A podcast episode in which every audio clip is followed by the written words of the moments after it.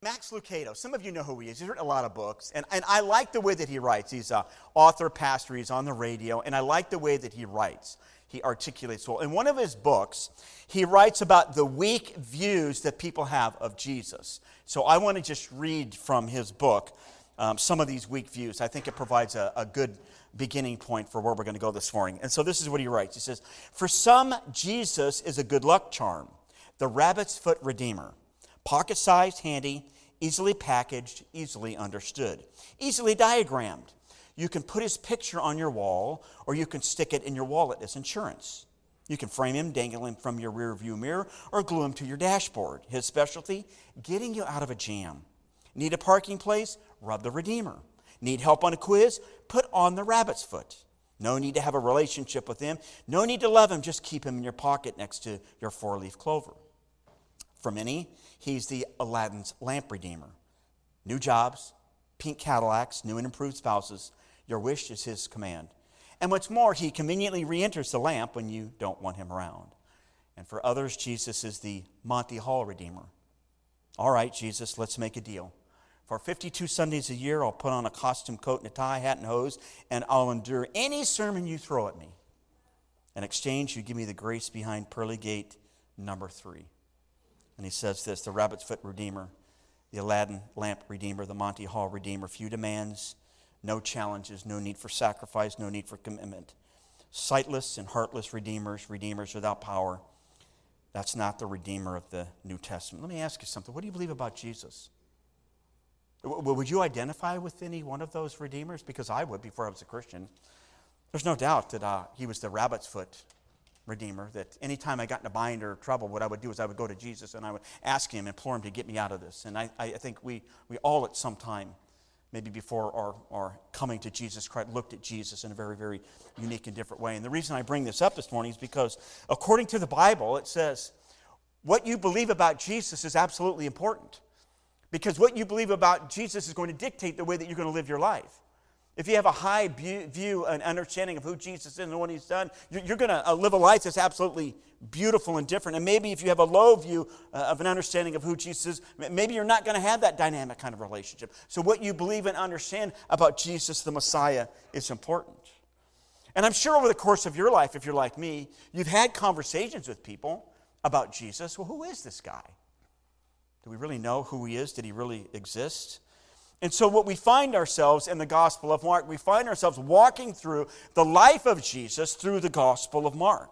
And what we do is on the way with Jesus, we're kind of on the road with Jesus. We find ourselves at, at, at kind of a, a, crossroads, if you will. We find ourselves at, at absolutely the high point of the, of the gospel. I mean, if you were to know anything about the Gospel of Mark, you should remember two things. The one, first one is this the theme is 1045, the Son of Man did not come to be served, but to serve and give his life as a ransom. You should, you should immediately know that as the theme. The second thing that you should know is this that we are coming in chapter 8, verse 10, we're coming to the pivot, we're coming to the high point.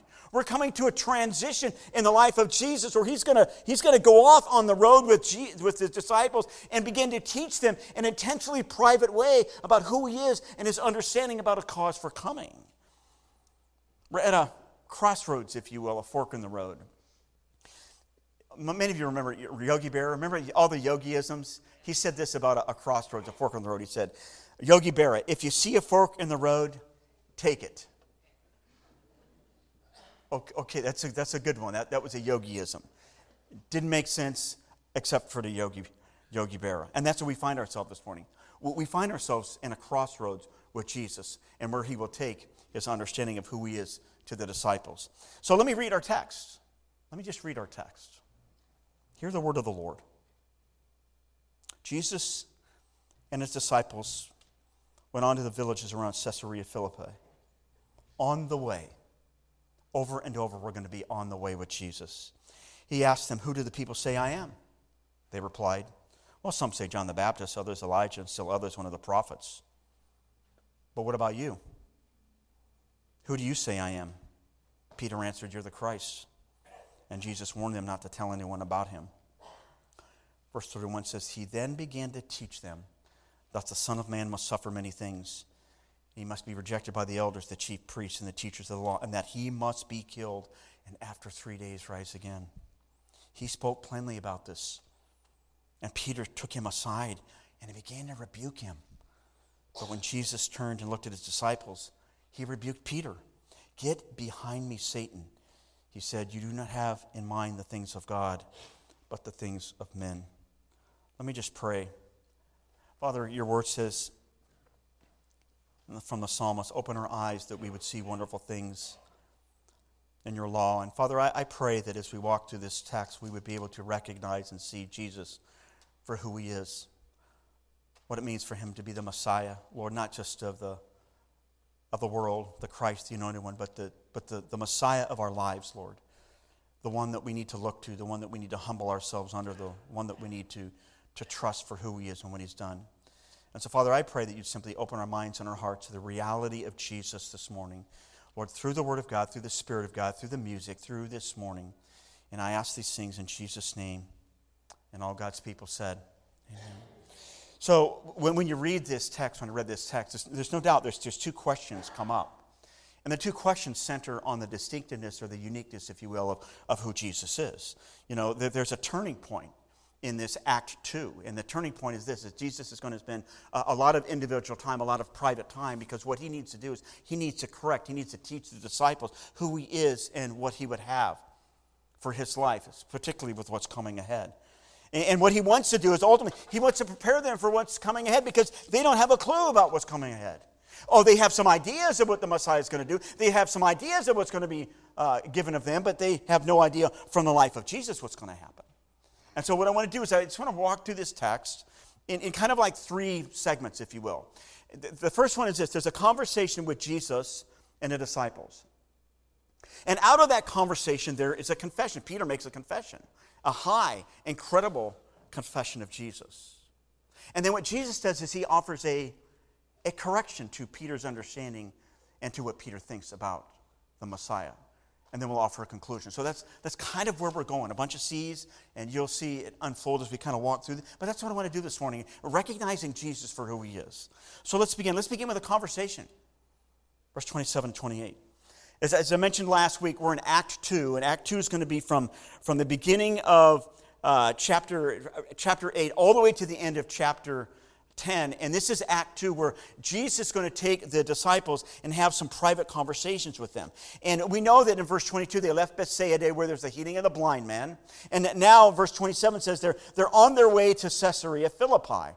Now, what they've done is they've basically gone north of Capernaum. There's about 25 miles north, if you will, in the area surrounding Caesarea Philippi. Now, I don't know if you've ever been there. Some of you have been to, uh, to Palestine, some of you have been to Israel, some of you have traveled that way. My wife and I went there in, in, 2013, and we went there. This particular area, Caesarea Philippi, is an absolutely beautifully stunning area. There's a, a, a, a, spring that pops up out, and it just comes up and it begins to flow, and they've got it channeled in it. It just looks like a mirror, then it drops off, and then it channels off, and, and it just kind of flows out from this spring. And evidently, the spring actually used to be in a cave that was back uh, in, in, the, in the background. But what had happened over the years, earthquakes had shifted about where the spring would come out, and where the water would come out. And because the water came out of the spring, out of the cave, there was a lot of worship, if you will. This is a place where people gathered to worship Caesarea Philippi in this area. So they had gods to the Syrian gods, they had idols to the Syrian gods and to the Greek gods, and they had all kinds of idol worship going on. There was the Pan god, who they believed that was in the, in the cave, if you will. Pan was kind of this, this half goat, half man kind of creature, and they would worship the Pan god there. And on the cliff, they had these niches, if you will, and where you could use, you could come and place your idol, you could place your, your objects of worship there. They even had a, a marble slab given to Caesar Augusta because there was empire, uh, emperor worship at this particular time. And so this is an incredibly important place where people would gather to worship and figure out their gods. As a matter of fact, one guy said this about Caesarea Philippi. He said this The place is a very sanctuary of waters, and from time immemorial, men have been drawn near to worship. And so Jesus leaves Bethsaida, 25 miles to the north. They go up, they're in the area of Caesarea Philippi, and then he begins to have this conversation with his disciples about who he is and his identity. And he offers two questions. Question number one, verse 28. Who do the people say that I am? Basically, he's asking, okay, what's the word on the street about Jesus? Maybe you've had that conversation with people, maybe your neighbor or maybe the guy sitting next to you at work. You, know, you get on this religious conversation and they begin, well, you know what? Tell me about who this Jesus is. And there's no doubt there's a variety of opinions out there. And so Jesus is quizzing the disciples. You know, what, what's the, the word on the street about who I am and my identity? You've seen me for the last two and a half years. You've had conversation. What's going on? How do they respond? Well, John the Baptist. Some people believe that you're John the Baptist, which is kind of interesting because John and Jesus, their lives overlapped. I mean, they were just months apart, so their lives kind of overlapped. Why would they believe that he would be John the Baptist reincarnated? I am not sure I get that. And some people said Elijah. Well, maybe because if, if John was believed, John the Baptist was believed to be the forerunner, the forerunner of the Messiah, and they knew that the Messiah was going to come, well, according to Malachi chapter 4, verse 5, Elijah would come before the Messiah. So some people are saying John the Baptist, some people are saying Elijah. Other people are saying, you know what, he's just a prophet. He's just one of God's servants. You know, there's been a lot of prophets, there's been a lot of important people over the days, and, and Jesus is really just kind of a a regular guy, just a regular servant of God. In other words, there's nothing unique, distinctive about the unique person of Jesus and who he is and what he would come to do for us. You know, there's a lot of opinions about Jesus. So, what I did was I kind of got on my computer and I, I got my search engine up and I just, uh, what are the opinions on Jesus? What, what are the opinions about the historical Jesus? What do the people on the street think about Jesus? And I found this guy. His name is uh, um, a really important guy. Oh, Jeremy Bowen, thank you. Um, and he did a special, and the name of the special was this Looking for the Historical Jesus. And I, I, wanted to show you what he, what he said about looking for the historical Jesus in his conclusion. This is what he says He says, The important thing is not who he was or what he wasn't, the important thing is what people believe him to have been. A massive worldwide religion numbering more than 2 million people follows his memory. That's pretty remarkable 2,000 years on. In other words, he's saying this it doesn't really matter who he was. What matters is simply what people believe him to be. And I don't know about you, but I think Jesus is absolutely pressing the very issue of who he is. That's why he's asking the question Who do the people think that I am? Do you have any questions about who I am and what I have come to do? And because he wants them to know and understand about him specifically, he presses the question with the disciples of verse 29 Who do you think that I am? Listen, I don't know about you, but if there was something distinctive about Jesus, if there's something unique about him, about his life, about his teaching, about his miracles, about all of those prophecies about him, if there's something absolutely unique about him, I, am going to be the first one to say, I want to know. I want to know about who he is and what's so different about him. Because Jesus said a lot of things, and the Bible records a lot of things about him that's important to our life. Let me just mention one. Acts chapter 4, verse 12 says this Salvation is found in no one else. For there's no other name under heaven given to mankind by which we must be saved.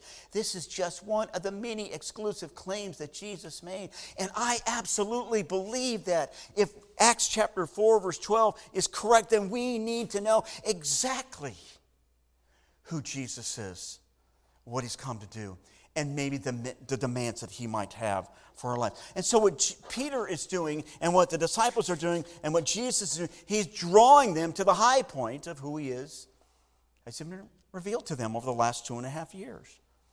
And what you can do as Jesus seeks the opinion of all these people, what you can do is go back and look at all the different things that they were confronted with regarding the unique person of Jesus, regarding who he is, regarding all of the incredible, difficult, challenging things that he did in the lives of the disciples. Let me just draw your attention to a couple of them that reveal somewhat about his unique identity. Mark chapter 1, verse 17 says this Come follow me.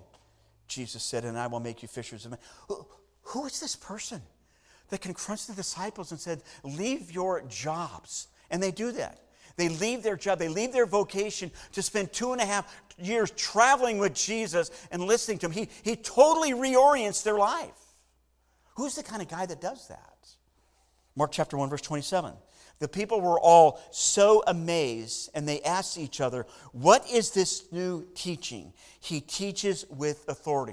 Jesus was in a synagogue and there's a man with a demon possessed. He was demon possessed there. And he calls out and he casts his demons out. And all the people are mesmerized at his teaching with authority because he's teaching in an entirely different way. And what we're going to see in our text is this that Jesus is going to bring a new type of teaching and authority. But his teaching and authority is going to be about the cross, about going to the cross. And it's going to be entirely new to them and radically different for them. Mark chapter 2, verse 7 says this Why does this fellow talk like that? He's blaspheming. Who can forgive sins but God alone? That was said after they're maybe in Peter's house. And, and the, the room is jam packed with people and they can't get in, and there's this paralyzed man, and they lower him through the roof. They cut through the roof, and they lower him right in front of Jesus. And Jesus says, Listen, I, I, I can heal this guy. And so that you know that I have the authority to heal him, I'm also going to proclaim that I can forgive his sins. Who, who can forgive sins but God alone?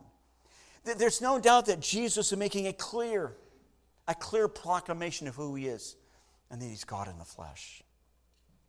Mark chapter 2, verse 16. When the teachers of the law, who were the Pharisees, saw him eating with the sinners and the tax collectors, they asked his disciples, why does he eat with tax collectors and sinners? You know what's so significant about that? He had just called the hated tax collector Matthew. Matthew, everybody hates you because you extort people. I'm going to call you to be one of my 12. And not only that, I'm going to go and I'm going to associate with you. And Jesus ruins his reputation among the Pharisees and the religious leaders by what? By associating with a hated tax collector. He radically reorients their understanding and their thinking of who he is. Jesus hangs out with the wrong people. Mark chapter 4, verse 21, you're familiar with it. They were terrified and asked each other, Who is this? Even the wind and the waves obey him. They know exactly what Jesus has done. They've been in this storm and all of a sudden it becomes absolutely calm.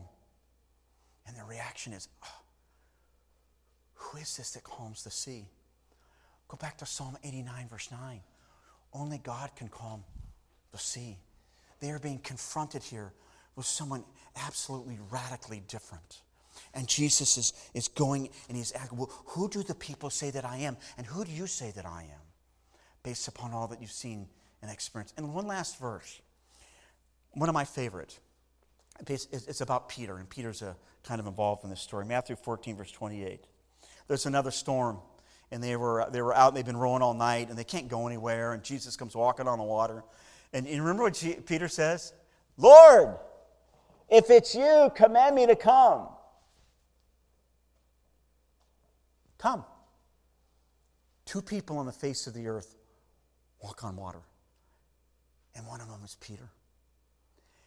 And that understanding, this and all of the other teaching that's involved in the Gospels should radically alter our understanding of who Jesus.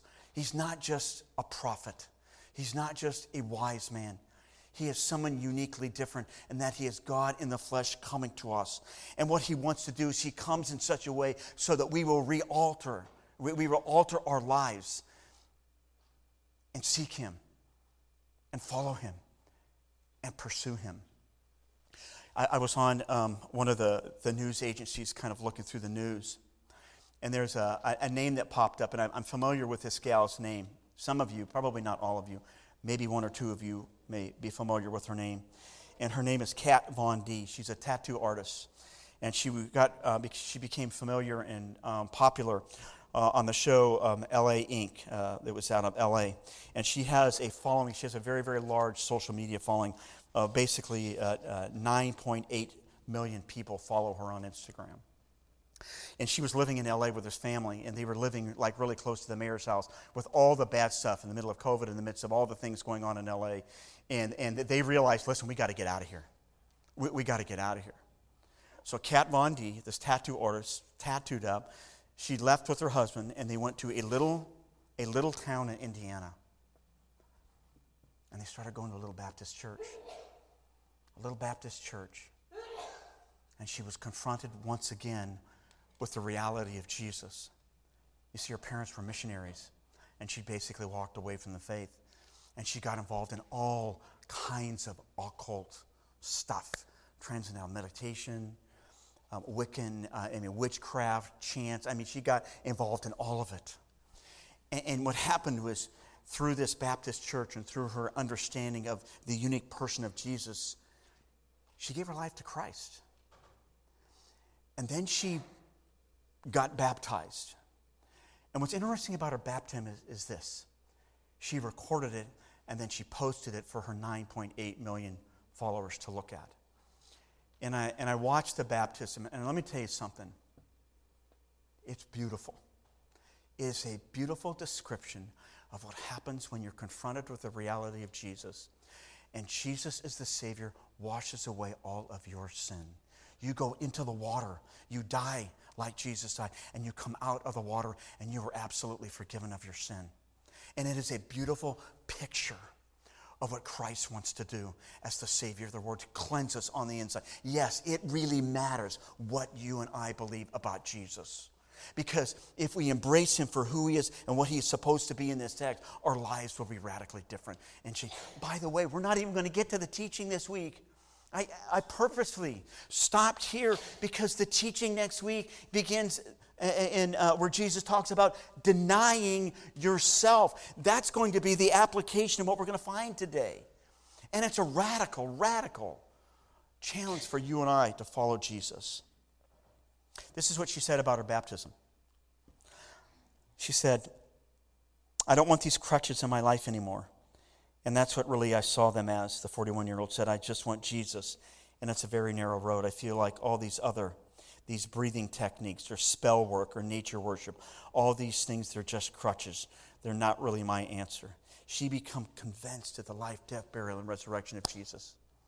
Now, I'm going to go on a little bit of a side note here, and I'm just going to say something. Listen, if you've not been baptized, I think it's important to be baptized. Number one, the Bible says that we should be baptized as a point of obedience. And being baptized is a beautiful picture of salvation, it's a beautiful picture of the cleansing work that goes on on the inside. And so, what does Jesus do? He's, he's on the way with the disciples. He goes to Caesarea Philippi in the backdrop of all of these objects of worship. He, he asked a couple of questions. He asked, Who do the people say that I am? Then he asked the disciples of verse 20, Who do you say that I am? And then Peter comes up with the right response. He confesses it. Notice what he says in verse 29 his confession You are, you're, you're, the Christ. Now, what's interesting is this they already know him to be the Christ. If you go back and look at the Gospel of John, you have James and John are having this conversation, and Andrew uh, comes in in the conversation that they're having with, with Jesus. James and John and Jesus, and Andrew comes in. And Andrew, in John chapter 1, John, uh, John and James are having this conversation. Andrew is there. Andrew hears the conversation. He goes back and it says, he went and got Peter and says this We have found the Messiah. So, from the very beginning, they had a veiled understanding of who the Messiah was and what he would do. And there's no doubt in my mind they had a desire for the Messiah to arrive and radically change their life. I mean, think about it from their perspective. This is huge. These Jewish men, and the Jewish people. What were they? They were waiting for the promises in the Old Testament. You can go back to Genesis chapter 49. Jacob is uh, proclaiming a blessing to his family, and there's the idea that a ruler will come and to whom all of the nations will submit their lives to. All the way back to Genesis, Isaiah, all of the prophets, what do they do? They, they proclaim that the Messiah is going to come. And what is the Messiah going to do? The Messiah is going to come and he's going to reign on a throne and he's going to vanquish all of their enemies. That one day Rome is going to be destroyed and emperor worship is going to be taken away from. And he's going to usher in the kingdom, and there's going to be land, and there's going to be worship. And all of that's going to be centered around the Jewish people, the king, their Messiah, in the city of Jerusalem. And so there's no doubt that there was hope in their heart. There's no doubt that they were on the right track with Jesus, thinking the Messiah has come. He's been talking about the kingdom, it's just around the corner. I mean, think about it, Judas. Think about Simon the Zealot. Yeah, it's coming. The revolution is coming. James and John, I'm going to be the right hand. I'm going to be at the left hand. The Messiah is coming. But that's not what happened. Notice what Jesus did. He said, Listen, Peter, you made the confession, but that's not the right thing. I don't want you to tell anybody about it. What? Don't tell anyone that you're the Jewish Messiah? Why would he say that? Why would he say, Don't go tell people that I am the promised one and the Messiah? And I think this is the answer. And the answer is this they had a veiled understanding of the Messiah, a political leader, power, dominion, rule, reign. The Messiah is going to come and he's going to usher in all of the kingdom. And that was only part of it because they were missing the most important part. And the most important part is this this Messiah is going to come and he's going to go and he's going to offer himself as a sacrifice for sin on the cross. You don't get glory, you don't get power, you don't get all of this unless I go to the cross. And that's what Jesus is going to do. He's going to correct their thinking, He's going to correct their understanding of what it means, it means for Him to be the Messiah here. His messianic mission could only be understood through the cross and Jesus going to the cross. And that's what He's going to do. And that's what he's going to emphasize in Act 2. This is the first time he will mention the cross. He will mention it in chapter 9. He will close chapter 10 with this idea of the cross and what it means for him to go as the Messiah to go to the cross. And so, what he does in verses 30 to 33, he's going to correct their understanding. And by the way, I think that's, I think that's an important part. Because we want a God who loves us. We want a God who cares for us. We want a God who's going to come alongside and help us. But do we want the God who will go to the cross and offer himself as a sacrifice and a payment for my sin and for your sin? That we have to actually admit that we're sinners and that we need to change the direction of our life? And, that's what Jesus is, going, or, uh, Jesus is going to do here. He's going to correct our thing. And look at verse 31. He then began to teach them that the Son of Man must suffer many things and be rejected by the elders, the chief priests and the teachers of the law, that he must be killed and after three days rise again. Listen, don't miss the phrase. He what? He then began to teach them. After all of his time with them, the high point, they've confessed him to what? To be the Messiah, the anointed one. He then began to teach them what? That I'm going to go to Jerusalem and I'm going to die and I'm going to die on the cross for the sins of all the world. In other words, he begins to tell them the purpose of his incarnation, the purpose of his coming to the world. Is not just to rule, to reign. His purpose in coming to the world is to die on the cross and expose something that's true of every one of us in this room. He had to go to the cross to expose the issue and the problem of sin and rebellion. Every one of us, every one of us have broken a relationship with God. We, we've walked away from Him. And then until that time when we, when we look to Him and recognize that we need to repent of our sin, then we need to trust in the life, death, burial, and resurrection of Jesus. And He covers us and He cleanses us from our sin. And, and that's what He chose to do here in verse 31. Notice the text that says, He began to teach them that the Son of Man must suffer. And notice what else it says, He must be killed. We call that a divine prerogative. In other words, there's something in the, mar- in the heart and the mind of God that God is doing in the must die and must be killed.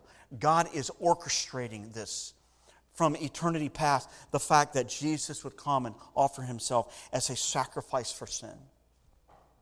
And notice how he identifies himself the Son of Man. That's a favorite term for Jesus in the Gospel of Mark. And he uses it over and over and over. He's fully God, but he's also fully human. And that he would come and embrace life in an entirely different way. And he would live among us. And he would heal us and he would help us. And he would identify with us in a very, very personal way. What's interesting about the label Son of Man, you can actually go back to Daniel chapter 7.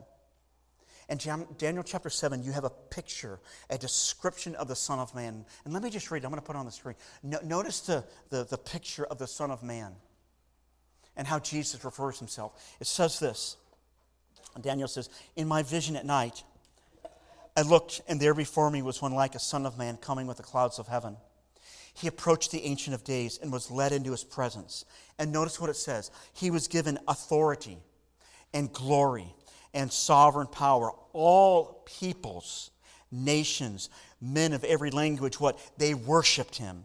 His dominion is an everlasting dominion that will not pass away, and his kingdom is one that will never be destroyed. There is worship being established. There is a king, there is a kingdom, and this is the Son of Man. And that is what Jesus is one day going to experience that we are all going to bow the knee and worship and say that Jesus is Lord to the glory of God the Father, but it's going to come through one aspect, and it's going to come through the cross.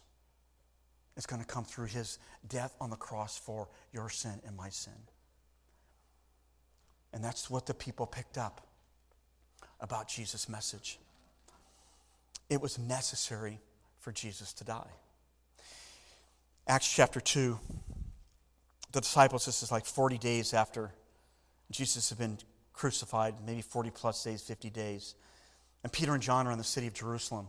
And they're giving testimony now. Remember, they walked away they denied Jesus. Now, and, and now they're giving testimony to Jesus' death on the cross. So notice what they say. Acts chapter 2, verse 23 says this. Peter says, This man was handed over to you, speaking of Jesus, by God's set purpose and foreknowledge, and you, with the help of wicked men, put him to death by nailing him to the cross. God's plan from eternity past is that Jesus would go to the cross and he would offer himself as a sacrifice for sin. So, our understanding of Jesus as the anointed one, as the Messiah, as the all powerful one, needs to know and understand that it comes at a great cost. That he died on the cross for my sin and for your sin. Colossians chapter 2, verse 15 says this about the cross having disarmed the powers and the authorities, he made a public spectacle of them, the powers and the authorities, triumphing over them by the cross. Sin and sickness and Satan and death are all conquered where? At the cross. And that's what Jesus did. I must go to the cross. I must suffer. I must die. And I'm not sure they got the last part of that. I'm not sure they got the idea that in, in three days they will rise from the dead. I don't think they got it. What was the cross dealing with? The problem of sin. God made him who knew no sin to be sin for us so that you and I might become the righteousness of God. That's, that, that's the cross. That's why Jesus, that's why the Messiah is going to the cross to offer himself as a sacrifice for our sin, that we might have this wonderful cleansing in this new life. And their understanding of what it means for Jesus to be the anointed and the Messiah is radically being corrected. And it's going to include the cross. I, I came across this illustration, and, and, I think it's appropriate for here. Um, a Christian minister, John Dickson, once spoke on the theme of the wounds of God on a University Kansas campus in Sydney, Australia. And during the question time, a Muslim man rose to explain how preposterous was the claim that the creator of the universe would be subjected to the forces of his own creation, that he would have to eat and sleep and go to the toilet, let alone go to the cross and die. Dickson said his remarks were intelligent, clear, and civil. The man went on to argue that it was illogical that God, the cause of all causes, would have pain inflicted on him by any lesser beings. That is a belief of Islam and Muslims. Dickson thought for a moment, but he couldn't come up with a knockdown argument or a witty comeback, so he finally simply thanked the man for making the uniqueness of the Christian claim so clear. What Dickson then said was what the Muslim denounces as blasphemy, the Christian holds as pre- precious. And that's this God has wounds. God has wounds. God went to the cross for you and I. And that's what Jesus is doing with the disciples here. He is absolutely correcting their understanding of who he is. Do you think they got it? No, Peter didn't get it. Peter didn't want that. Look at what happens in verse 32. Jesus said he, he spoke plainly about this. And Peter took him aside and began to rebuke him. But when Jesus turned and looked at his disciples, He rebuked Peter he says, What? He said, Get behind me, Satan. You don't have in mind the things of God, but the things of men. In other words, God has a specific plan for the person of Jesus. And, and Peter and the disciples, they can't get it. Just like the Muslim man, they, they, they can't get it. Wait a minute, that God would actually come into this world and offer himself as a sacrifice. That they, they can't wrap their head around it. And a lot of people are like this. They can't wrap their head on the idea that God would come and offer himself as a sacrifice on the cross for us. But God demonstrates his own love for us in that while we were still sinners, what? Christ died for us. That's the beauty of the Messiah going and offering himself as a sacrifice for sin. What was Jesus revealing and correcting to the disciples? First John chapter 3 verse 5 says this. It says, "But you know that he appeared, that means he was manifest, that he was revealed, that he was made known. But you know that he appeared so that he might take away our sins." and in him there is no sin. That, that's why Jesus come to take away our sin. Hebrews chapter 9, verse 26 says, But now he has appeared once for all at the end of the ages, what? To do away with sin by the sacrifice of himself. Why did Jesus come to deal with the sin issue? And I believe that's what he was doing. He was correcting the understanding of the Jewish people about their Messiah who would come and offer himself as a sacrifice for sin on the cross. And they didn't get it and they still won't get it till the end, until they see Jesus risen from the dead. I'm going to conclude here. I want to give you an illustration and then, real quickly, just three points of application. Some of you um, are familiar with a, a, singer by the name of Bono. He, he sings for U2. He was asked a, a, question one time about the divinity of Jesus. Now, this is a rock singer, right? Bono, U2 rock singer. And, and he had a, a response that absolutely deals with our text here. And this is what he said Is Jesus divine? Is it far fetched? No, it's not far fetched to me. Look, the secular response to the Christ story always goes like this He was a great prophet, obviously, a very interesting guy, had a lot to say along the lines of other great prophets, be they Elijah, Muhammad, Buddha, or Confucius. But actually, Christ doesn't allow you that. He doesn't let you off the hook. Christ says, No, I'm not saying I'm a teacher. Don't call me a teacher. I'm not saying I'm a prophet. I'm saying I'm the Messiah. I am God incarnate. And the people say, No, no, please be, be, be just a prophet. A prophet we can take, but don't mention the M Messiah word. And he goes on and he says, No, no, no, you're expecting me to come back with an army and to set you free from those creeps, but actually, I'm the Messiah. So that you're left with either Christ, who, as who he said he was, the Messiah, or you have a complete nutcase. I mean, we're talking nutcase on the level of Charles Manson. This man, Jesus, was strapping himself to a bomb and had the king of the Jews on his head.